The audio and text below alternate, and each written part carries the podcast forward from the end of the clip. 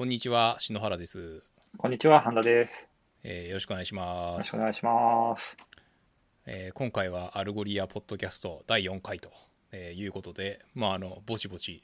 1ヶ月という感じですかね。そうですね。4回も。えー素晴らしいですね。えーこのまま継続していければと、えー思います。はいあのー今日はですね、まあ、これあの、えっと、木曜日の、まあ、夕方手前ぐらいに撮って半田さんに編集してもらって金曜日に公開っていう感じで、まあ、毎週やってるんですけど、まあ、私今日あのお昼ご飯食べながらですねあのサッカーのあのコッパイタリアっていう、まあ、イタリアのなんですかねもうそのサッカーの大会があってでそれの決勝戦が、まあ、多分夜中にやっててでそのダイジェストをこう見ましたと。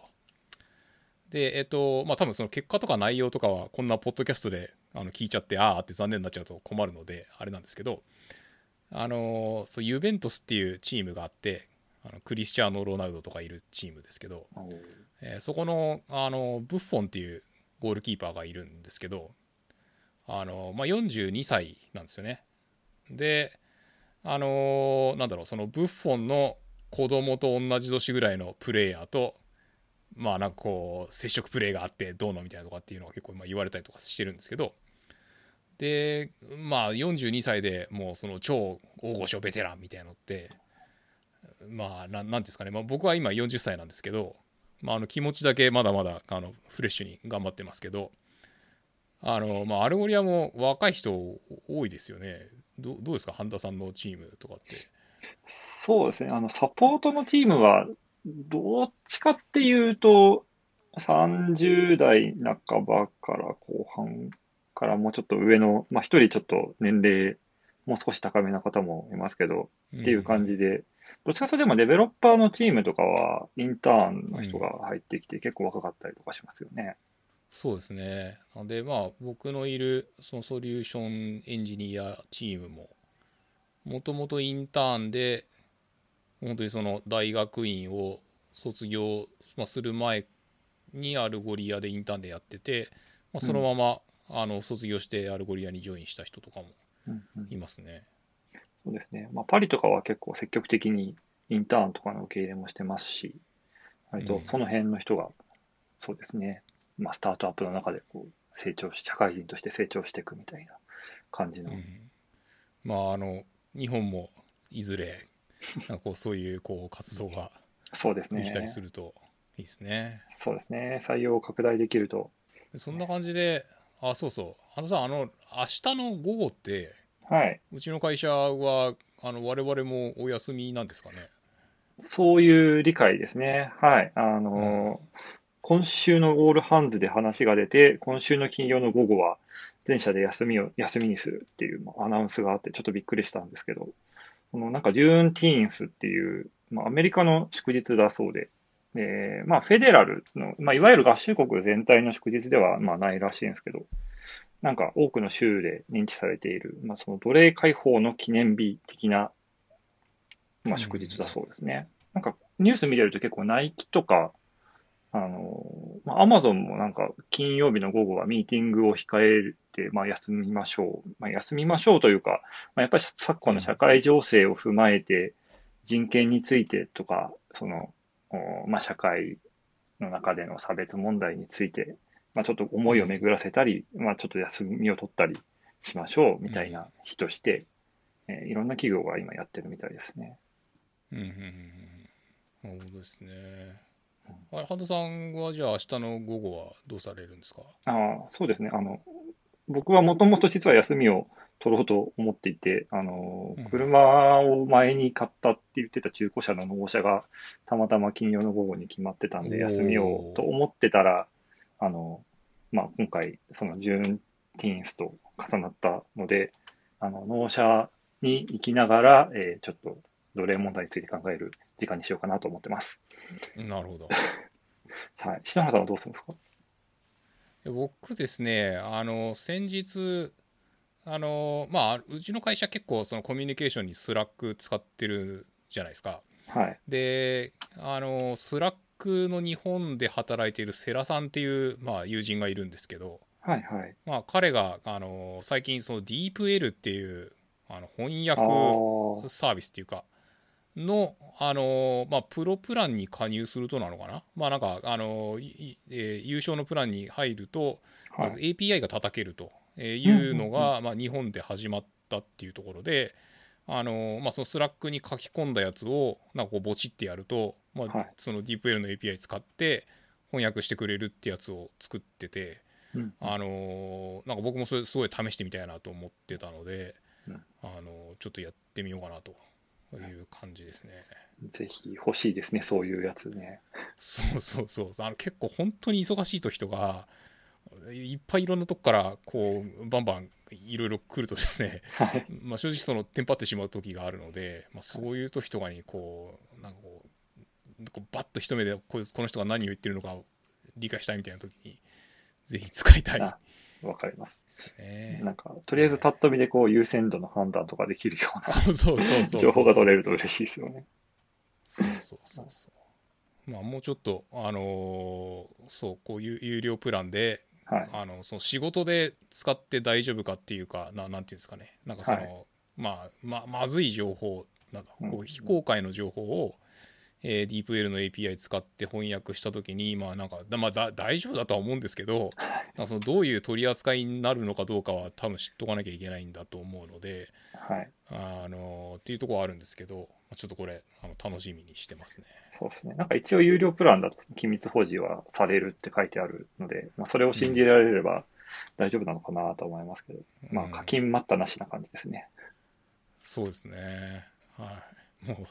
お金払うから使わせてななんつったらいいんですかね。あの まあ非常にわ我々には多分はい。あの必必要なっていうかあったら助かる嬉しはい。いやつだすごいと思います、ねわかります。そうですか。じゃあ、はい半田さん明日はこれなんなんですか？かカホンカホンえ、あカホンかカホンかカホンカホンだと思うんですけど。えはい。ちょっとツイッターとかでちらほらつぶやいちゃったんですけど、あのう、ん最近買ったマイニューギアっていうんですかね。あの、新しくお買い物したもので、カホンという楽器を最近買っちゃいまして、あのー何かというと、何ですかね、四角い箱なんですけど、こう、なまあ、打楽器ですね。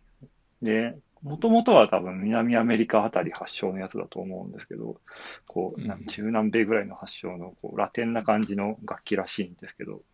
こう、うん四角い箱の上に座って、で、その箱の側面の一つが、割と響きのいい板が張ってあって、で、モダンなやつはその裏にさらになんか弦とか、こう響きが良くなるような弦みたいな、うん。あの、スネアドラムみたいな音がする、えーうんような、えー仕組みになっていてっていう、まあ、カホンという楽器を買いまして、えーなんですかね、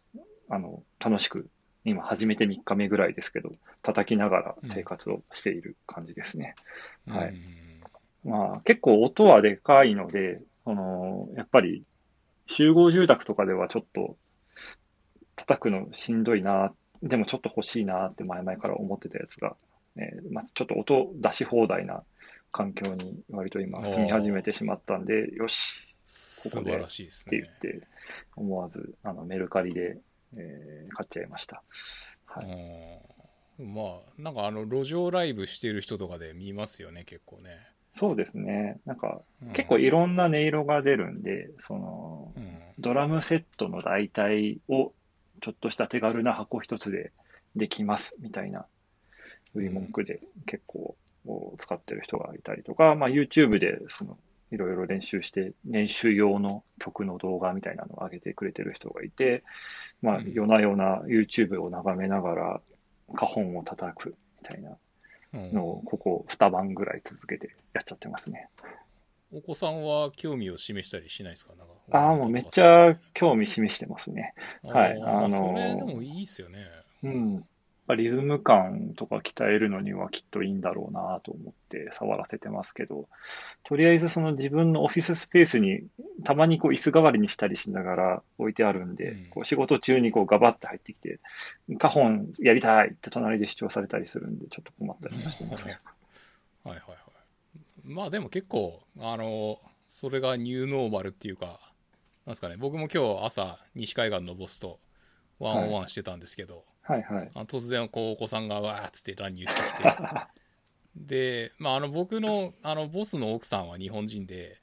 でなんで、まあ、そのお子さんも日本語喋れるように教育してるっていうふうに言っててうんうんでじゃあちょっと日本語で話してみようかとか言ったら、うんなんかずっと「ブエー!」とかなんか「ベー!」とか言ってて、まあ、あんまり会話にはならなかったですけど こんにちはとかならないんですね。「こんにちは」とかなかったですねなんか「あブエー!」みたいななんかまあひたすらな何かを叫んでましたけどねなるほど。まあでもあのまあもうそういうご時世でいいんじゃないですかねなんかあの、そうですね。えそうですね。まあ、後ろの様子が見えるのはちょっと当たり前というか、まあ、嫌だったらちょっとバーチャル背景みたいなので隠したりしながら、それぞれやってる感じがあって、まあ、そういうのも慣れてきましたね、すっかり。うん、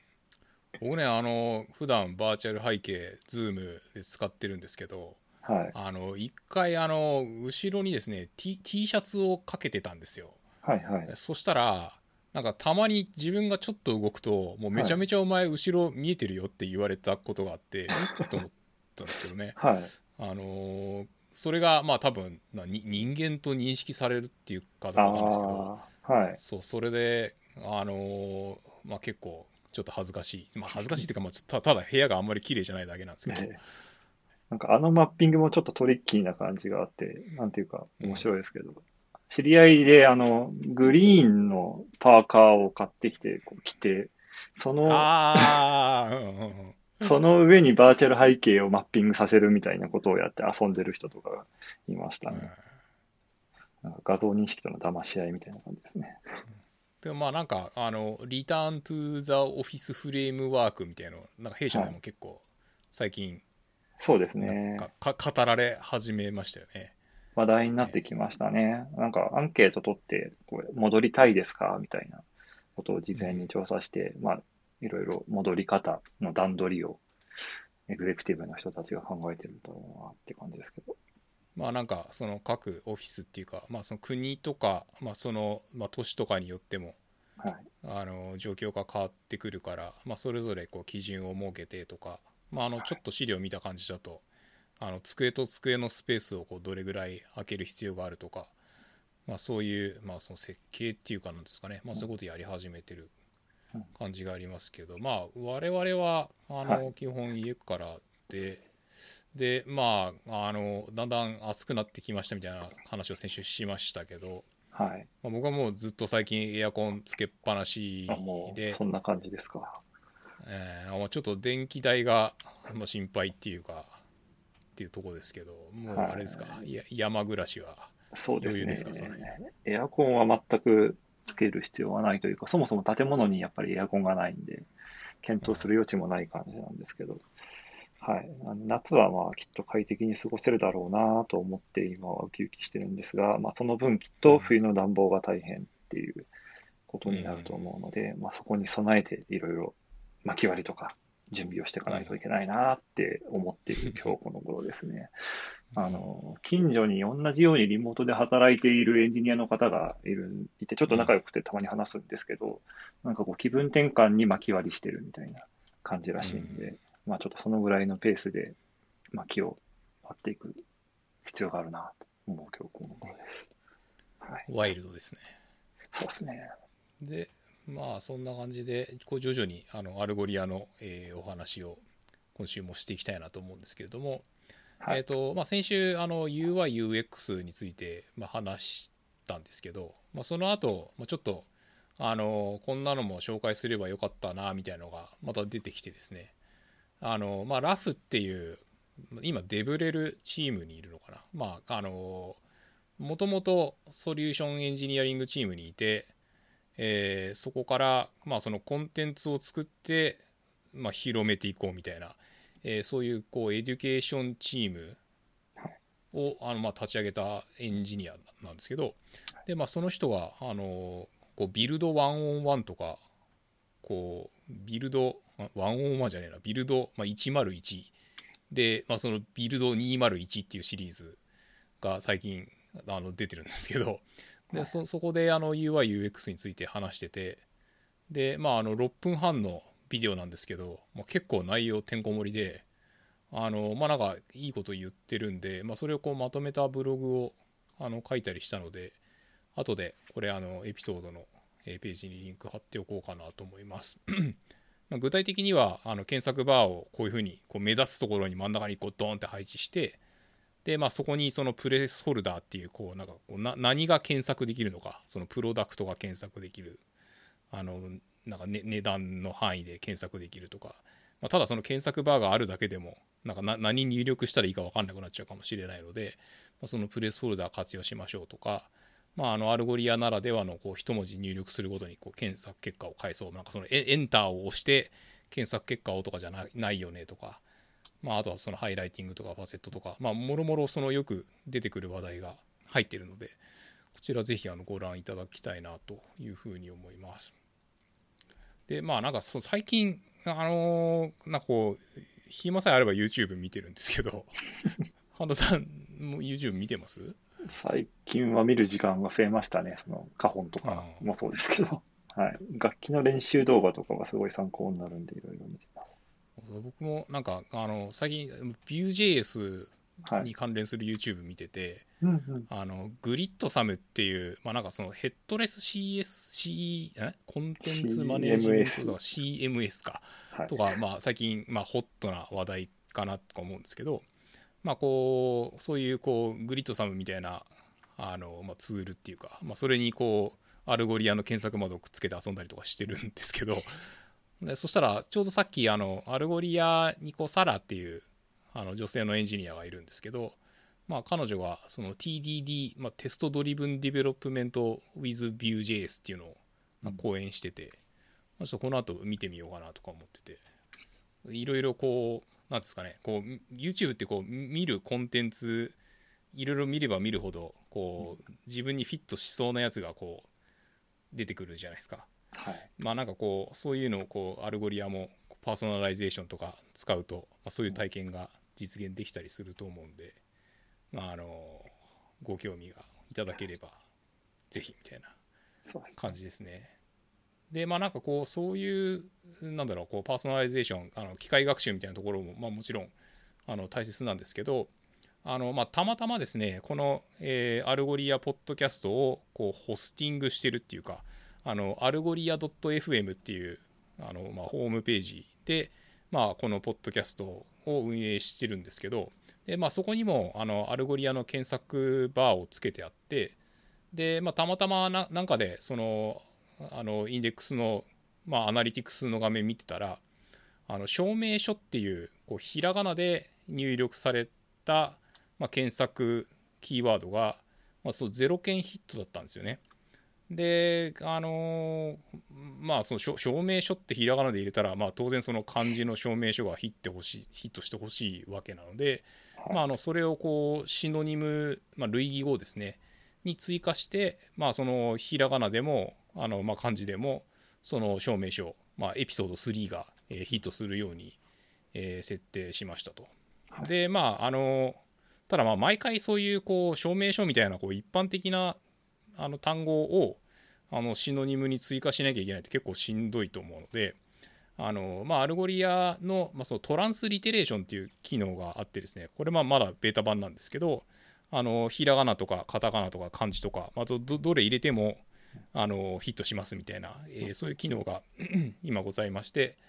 あのまあ、それについてちょっとブログを書いたりしたのでそれもあの後ほどあのリンクで貼っておきます。まあなんかいくつかあのそれツイッターであのシェアしたらあの興味ありますっていうふうにご連絡いただいたりしてあのそれの設定を今やってたりとかします。結構日本語みたいな表記方法がいろいろある言語だと割と重要な機能ですよね。このシノニムで全部吸収しようとするとやっぱりボリュームがどうしても大きくなっちゃうんで、あらかじめ読み書き読みの辞書みたいなのが設定されているような学校で使えると、だいぶそこら辺が楽になるんじゃないかなと思います。うんまあ、っていう感じで、で、えっと、まあ、今回もですね、まあ、あの、今までの、その、えー、ウェビナーの内容を紹介するっていう、こう、流れの続きで、えー、今回は、アナリティクス AB テスティング、まあ、それに付随するその KPI っていうところですね。それと、えー、エンパワービジネスユーザーズというところを、えテーマにして扱っていきたいと思います。で、最初にですね、まあ、この、えっと、アナリティクスとか、まあ、その AB テスティングっていうところですね。まあ、あのこの辺をあのざっくりですね、えっと、半田さんにちょっとご紹介していただきたいと思います。はい、そうですね。えっ、ー、と、アナリティクスは、まあ、まずアナリティクスが、その API の、まあ、ログをベースに検索の、まあ、パフォーマンス状況を確認するようなアルゴリアの機能っていう感じかなと思います。えー、まあ、ちょっとプランによってですね、使える機能に多少差があるんですけど、基本的にはスタンダードな機能では、例えばユーザー数、検索数、よくヒットしてるアイテムとか、 No Result だったクエリみたいなものが、実際の、その、どれくらい、え、そういうことが起きたかという、ま、具体的な数値とともに確認ができるような機能になっています。で、えー、まあ、一緒に使われているフィルターの情報とかも取れるので、よく使われているファセットやノーリザルトになりやすいファセットみたいな、まあ、フィルタリングで、なんですかね、あの、結果ノーリザルトになっちゃったものみたいなものも、えー、どういうオプションが使われているのかみたいなレベルで確認ができますと。で、まあ、やっぱり検索サービスとしてはノーリザルトってできるだけ避けたいわけなんで、まあ、そういう、そのどんなクエリだったりとかフィルターがノーリザルトになってるかみたいなところから、まあ、さっき話したそのシノニムを追加するみたいな対応だったりとか、あとはクエリルールみたいな、えー、そうですね、その特定のキーワードで追加されたら、まあ、関連しそうなキーワードを一緒に裏で追加して検索してあげられる、してあげることによってヒット数を増やすみたいな、まあ、そんなアクションを検討することで、まあ、実際検索検索結果の改善につなげていくようなことができる。まあ、そんなような機能になってくるかなと思います。でまあ、ちょっと細かいけど嬉しい機能としては、その検索のサーチのクエリにアナリティクスタグみたいなパラメーターを足しておくと、後からそのアナリティクスタグをベースにアナリティクスの情報を深掘りすることもできるので、例えばその検索ページから投げられているクエリと、あとそのカテゴリーページから投げられているクエリを、後々アナリティクスのところで分けてみたいみたいな場合には、そんな細かな、えー、設定をしておくことで分析を深めていくことができるみたいな。機能も実はあったりしますと。で、もう少しアドバンストな機能としては、例えばクリックスルーレートとかし、えー、コンバージョンレートみたいな情報、あとはまあ検索された中で、その結果の中のクリックポジションみたいな情報も実は取ることができます。で、この辺は、まあ、実際にクリックやコンバージョンのイベントをアルゴリア側に送っていただくまあ、実装をフロントエンドでしていただく必要があるんで、例えばインスタントサーチ JS とか、まあ、その辺の、えー、ものを使って、えー、まあ、ドキュメントにいろいろその辺も細かく案内があるんで、実装していただくという感じになってきます。えー、まあ、クリックはわかりやすいんですけど、コンバージョンに関しては、まあ、どういうイベントをコンバージョンにするかとか、えー、結構検討事項があると思うんで、えー、まあ、そういうところは、あの、遠慮なくご相談いただければ我々からも持ってる知見を出していくことができるかなと思います。で、この辺の実装結構、あの、思い通りにやるのが難しい時もあったりするんで、えー、ま、アルゴリアが出しているツールとしては、 Insights Validator プラグインみたいな Chrome 拡張がありまして、で、まあ、そのクリックイベントでどんなデータが送信されているかみたいなチェックも割と簡単にすることができます。で、実際に受け取ったイベントのログもダッシュボードとかからモニターすることができるんで、まあ、実装の際にはその辺を見ていただくと割とやりやすいかなというところで、まあ、その辺の Validator プラグインの情報なんかは多分後で、えー、このポッドキャストの、えー、ノートのところに貼らせていただけるかなと思います。うん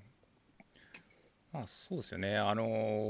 ー、なんだろう、えっ、と、イベントをアルゴリアに送るのに、えー、クエリの ID とオブジェクト ID をみたいなところで、あのー、まあ、特にそのコンバージョンだとこう検索した時のそのクエリ ID と、まあ、そそのオブジェクト ID を一回どっかに置いとかないと、最終的にそのイベントがいろんなとこ回遊して発生した時にそれをこうアルゴリアにこう送ることができないみたいなところがあったりしてまああのまあ、ローカルに保存しとくのかとかあのクッキーに入れとくのかとか、まあ、あのそういったところも含めてですねあのお気軽にお声がけいただければなという感じでございます。なんかこうお客さんからこうよく来るご質問とかってありますかね？アナリティクスに関しては、やっぱり見方のお問い合わせをいただくことが多いですかね。うん、あのダッシュボード上にいっぱい出てくる、情報がいっぱいわわっと出てくるんですけど、えー、例えばその、まあ、 empty query が結構 Algolia の場合はたくさん出てくるけど、これなんでみたいなのはベーシックなお問い合わせとしてはもらったりしますし、あちなみにそれはあの、 InstantSearch JS とかで割と、えー、画面を開いたときに、まずは一旦、えー、カラークエリを投げて検索結果を取ってきてデータを表示するみたいな動きをするような、えー、実装になっているサイトが多いから、割とそれが増えがちなんですけど、えー、まあ、その他には、そのフィルターとの組み合わせがどういうふうになっているかとか、まあ、やっぱり結果の見方なんかをお問い合わせいただくことが多いので、まあ、その辺をご説明することが多いかなと思います。うん、うん、そうですね。ありがとうございます。まあ、そんな感じで、えっ、ー、と、まあ、アナリティクスですね。で、まあ、あと、その Algolia に、こう、AB テスティングっていう機能があって、あの、まあ、この、このインデックスと、このインデックスと、まあ、例えばこっち側にはこの、えー、とシノニムを追加してこっちには入れないみたいな感じにしといた時にあの、まあ、半々とか73とか、まあ、その、えー、とトラフィックの分散具合も、まあ、あのお客様の方で設定していただくことができるんですけどで、まあ、同じトラフィックを、まあ、同じトラフィックというか、まあえー、とユーザーからの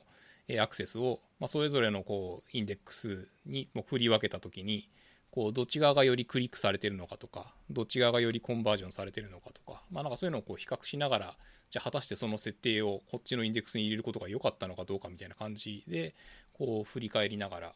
あのこの辺のこうクリックとかコンバージョンとか見ていけるとまあよりそのビジネスっぽいっていうか、えー、いう感じがしますね。ですね。なんかインデックスの設定ごとによるパフォーマンスの違いみたいな割とパッと見やすく、ダッシュボード上で出してくれる割と便利な機能かなと思います。うん、で続いてですね、えっと、エンパワービジネスユーザーズというところで、まあ、あの何かっていうとその先ほど半田さんにご紹介していただいたそのアナリティクスを見ながら、えー、こうどういうふうにしていくんだっていうところで。でまああのそのな何かをこうアナリティクス見ながらやりたいっていう時にこう毎回毎回そのディベロッパーの人にこの実装してくださいあの実装してくださいっていうのはなかなかあんまりこう現実的ではないと思うんですよね。まあまあそそんなことないよっていう方ももちろんいらっしゃるかもしれないんですけど、まあ、多くの場合やっぱりそういうこうアナリティクスを見ているビジネスユーザーは、まあ、そのままもうそこで、え自分が思ったアイデアをまあ、形にしたいっていうか。でそれでまあその Algolia のその AB テスティングとか使ってその自分が思いついたアイディアがどうだったのかみたいなのをこう検証することができるみたいな、えー、いうところで。でまあそのビジネスユーザーがこう検索結果を、まあ、その自分がやりたいようにカスタマイズできるっていう機能があって、まあ、それがあの Algolia だと Rules っていう名前なんですけどもともとあの Query Rules っていう名前だったんですけどいつぐらいですかね？2ヶ月ぐらい前かなあの Rules っていう名前に、えっと、変わっていますと。で、えっ、と、まあ、何ができるかっていうと、まあ、例えばそのクエリの文字列がこれだったら、えー、検索結果はこうするとか、あの、なんかこう、検索クエリに安いって入ってたら、えー、裏側で自動的にその値段が500円未満みたいな感じに置き換えてやって、えー、クエリを投げるとか、まあ、なんかこう、そういうことをしてくれる、えー、ツールなんですけど、あの、最近そこに、あの、ビジュアルエディターっていう機能が、えー、と追加されていて、なんで、なんかその、あの、なんでしょう、そのプログラミングにあまりこう馴染みがなくて、その if 前みたいな、こう、そういうのを、えー、書くのがちょっとめんどくさいっていうかしんしんどいっていうかいう場合にこのビジュアルエディターを使うともうここれで検索した時にその検索結果がこうビジュアルでポッと出てきてでもうこの5番目にあるやつを一番上に持ってきますみたいなこうグイッとえやったりするだけでこう設定できたりするので、まあ、よりその、えっと、ビジネスユーザーフレンドリーというか、えー、いうような機能でございます。で、あの、こちらの使い方っていうか、あの、こう Masterclass っていう、あの、 Algolia の、まあ、ウェビナーシリーズがあるんですけど、まあ、そこで、あの、Using Rules for Merchandising っていう、あの、まあ、ウェビナーを以前開催したものがございまして、まあ、こちらの、なんかこう、 Algolia が考える仮想のお客様が、えー、実際のユースケースで、まあ、こんな風にするみたいなところを、えー、解説してるあのそういうウェビナーなんですけどで例えばあのスポーツ用品を扱うショップだったらあのこうズンバっていう、まあ、そのジャジャンルっていうかそのズンバで、えー、検索する人は、え、これこれを買うんだっていうのがもう分かってたとしてでそうするとまあなんかあんまりそのズンバと関連のなさそうなものはあの表示させない方がまあ、せっかくそのスペースあるので、えー、なんでまあそういうのはこう表示させないようにっていうこうハイドリザルト、えー、っていう設定をするとか。であとまああの女性向けのアパレルショップがまああった場合にあのジャージ女性とかっていうふうに入れると、まあ、よりその検索結果が狭まってしまうんですけど、まあ、そもそもその女性向けのアパレルウェブサイトだったら女性っていうキーワードは、まあ、その検索キーワードにあってもまあ意味がないっていうわけじゃないかもしれないですけど、まあ、あの必要ないものなのであの自動的に、え、そのキーワードを、えー、削除してしまうとか。であとまあ、あの、これこの間他のお客様でもあったんですけど、あのこう検索バーがある場合にこうナビゲーションがあるけどそれ使わないでな何でもその検索窓に入力するっていうケースってたまにあると思うんですよね。で例えばあの検索窓にこうヘルプって入力した時にまあ多分その、えっと、それに関連する商品ってあんまりないかもしれないですけどそのユーザーが行きたいのは、まあ、その、えっと、ウェブサイトのヘルプページに行きたいと。あのまあ、そういうことがもう事前に分かってるのであれば、もうそこにその、えっと、検索キーワードがヘルプだったら、ヘルプページにリダイレクトしてやるみたいな設定ができたりですね。まああのそういった、えー、なんでしょう、こうビジネスユーザーが、えー、そのビジネスのドメインをしっかり分かってるからこそ、えー、設定できる。あの例えば、えー、ここのこの、えー、キーワードの場合は、えー、この、えー、ブランドとか、まあ、ジャンルをブーストしてやるとか、あのそういうところをあのご紹介させていただいているこうウェビナーと、まあ、あとその私の方でそれを訳したブログがあるので、えー、この辺もですね、えー、そちらのあのこの、えー、エピソードのページの、えリンクのところに貼らせていただきますと。で、まあ、あのこういった設定をですね、こういろいろ入れていただいて、まあ、その AB テスティングしたりとか、まあ、あとはなんかその一定期間ごとに、その、えっと、設定を入れた週と、まあ、その次の週に設定入れなかったとか、あのそういうのでこう比較していただいたりしながら、あのどんどんどんどんあの精度を高く、えー、していくと、まあ、より良い、あのまあ、エンドユーザーにとってより良い検索体験につながっていくのかなというふうに思います。まあ、例えばあの検索エンジンはえ、この、え、こういうユーザーだったら、まあ、こういうのを一番購買してくれるだろうと思って一番上に持ってくるけど、え、実はもうそれはその在庫がすごい品薄であんまり今は買ってほしくないっていうものだったりとかあのそういうことってあの応援してあると思うんですよね。であとはまあなんかこれたくさん売れると嬉しいんだけどマージンがあんまり高くないからできればあのこっちの方、まあ、その在庫がたくさん余ってるからこっちをその優先的に買ってほしいとかそういうところももちろんあったりするんだと思いますしあの、まあ、そういったこうビジネスのことをあの考慮に入れながらその検索結果もあのファインチューンしていくというようなところが、えポイントになってくるかなというふうに思います。で、えっと、最近ですね、まあ、その Algolia があのどういうふうにこう AI 技術を活用してるかっていうあのことをあの CTO のジュリアンが、えー、書いたブログがあるんですけど、まあ、あのその中でも触れられてるんですが、まあ、その検索結果を、えー、 Algolia 側でこう自動的にこういう順番にしたらどうですかっていうのをこう提案するっていうか、まあ、あのそう自動 re-rank 機能を、まあ、今、えっと、開発していてですね、まあ、この辺が入ってくるとまたそのビジネスユーザーが、まあ、あの分かってはいるんだけどなかなかあのそこまであの時間が割けないとかあの、まあ、その設定をするのもちょっとあの難しいとかっていう場合にあのこうこうしたらどうですか？みたいなのをこう Algolia 側がこう提案してくれるようになったりするので、まあ、そうするとまた、あのー、よりあの世界が広がっていくのかななんていうふうに、えー、思っておりますと。そうですね。よくそのプロモートしたいアイテムの件とかでお問い合わせいただいたりとかもしますけど、よく使われるユースケースとしては、やっぱりそのカスタムランキングの後にもう少し意図的にそのサービス提供側が、例えば最近出た商品を追加でもうちょっと上の方に持ってきたいとか、うん、まあ、そんなようなユースケースで使われているのが、まあ、一番シンプルな入り口としてはあるのかなっていう感じがしますね。うん、はい。まあ、すごいパワフルなんで、なんかいろいろやれちゃうんで逆にいろいろ手を入れたいくなる部分でもあったりすると思うんで、そこはちょっとカスタムランキング、従来の、まあ、デフォルトのランキングとのバランスの取り方と、まあ、バランス取るのが必要かなという感じもしますけど。はい。うん、でまあ、私結構あのエエゴサっていうかなんですかねこう Algolia とかであのツイッターとか、まあ、いろんなこうなんかまあ Google とかで検索したりしてるんですけど、まあ、あのこう日本のお客様でもその Algolia すごい速くて最高みたいな、まあ、超嬉しいことを、えーおっしゃっていただけてるお客様もたくさんいらっしゃるんですけど、まあ、あんまりなんかこういうこうなんですかねこうマーチャンダイジングをあのよより加速させるみたいなこう機能について、えー実際うちでこうやってみてこんなに良くなったみたいな記事とかっていうのは日本語だとまだあんまりあの見かけなかったりするので、まあ、ぜひですねこれを聞いてあのいやうちやってるぞみたいな、えーいう方がいらっしゃったらですねあのなんかこうそういうこうブログ書いていただいたりとか。まあ、あのこのポッドキャストになんかこうゲスト参加とかもしてほしいですよね、なんかそうですね。、ええ、そういうことができるとよりあの面白いかなと